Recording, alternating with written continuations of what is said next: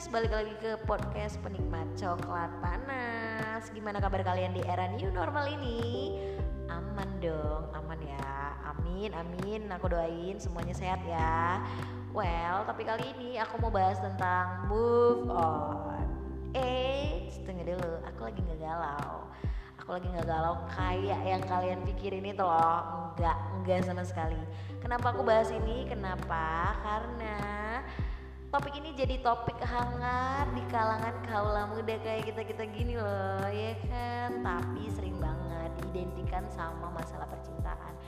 Tapi ya menurut aku nih ya, move on tuh gak melulu tentang percintaan loh gengs. Jadi gini, kita ditinggalin sahabat, teman yang kita sayang, atau teman-teman yang terdekat kita, keluarga kita untuk selama-lamanya, itu juga bisa jadi alasan buat move on. Atau kita punya cita-cita, punya impian yang gak bisa kita wujudin, itu juga bisa jadi alasan buat move on. Dan yang paling banyak nih dialamin sama kalangan kaula muda itu ditinggal pas lagi sayang-sayangnya.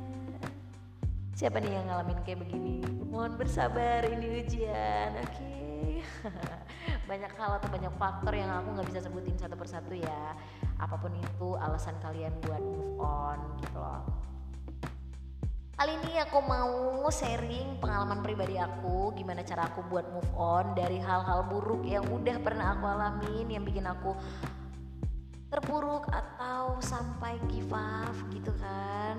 Ya mungkin bukan aku sendiri yang ada di fase ini, mungkin kalian juga udah pernah ada atau masalah kalian juga lebih berat dari yang aku alamin. Apapun itu, aku berdoa kita sama-sama bisa move on ya geng. Iya gak sih? Aku rasa bukan cuma aku nih yang ngalamin yang kayak begini. Tapi aku gak mau cerita tentang pengalaman buruk itu ya. Enggak, aku mau cerita gimana cara aku melewati masa-masa buruk itu dan move on. Jadi aku mau tarik kesimpulan dari semua cerita-cerita aku, pengalaman buruk aku itu, bahwa life must go on gengs. Hidup itu harus berlaju, hidup itu harus berlanjut, hidup itu harus kita ikutin alurnya gitu loh.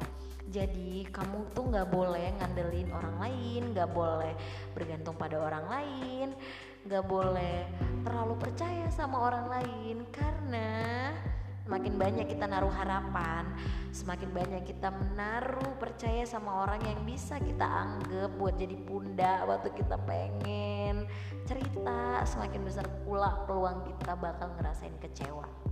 Kecewa saat keadaan gak sesuai sama yang diharapin, kecewa karena merasa kita punya orang yang bisa diandelin padahal dia gak ada waktu kita butuh.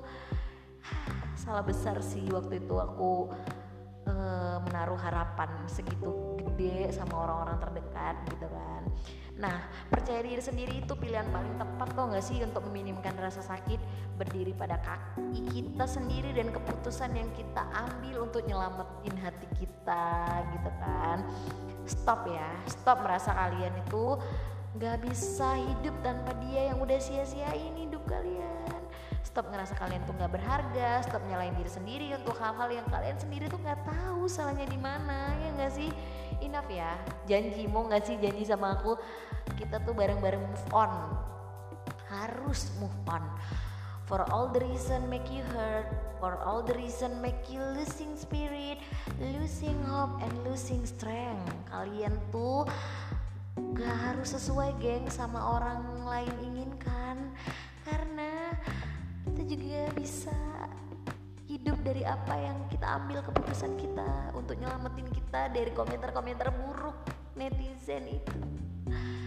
Dan satu lagi aku percaya, setiap orang itu bakal berhasil dengan caranya masing-masing. Hanya menunggu waktu aja, ya gak sih?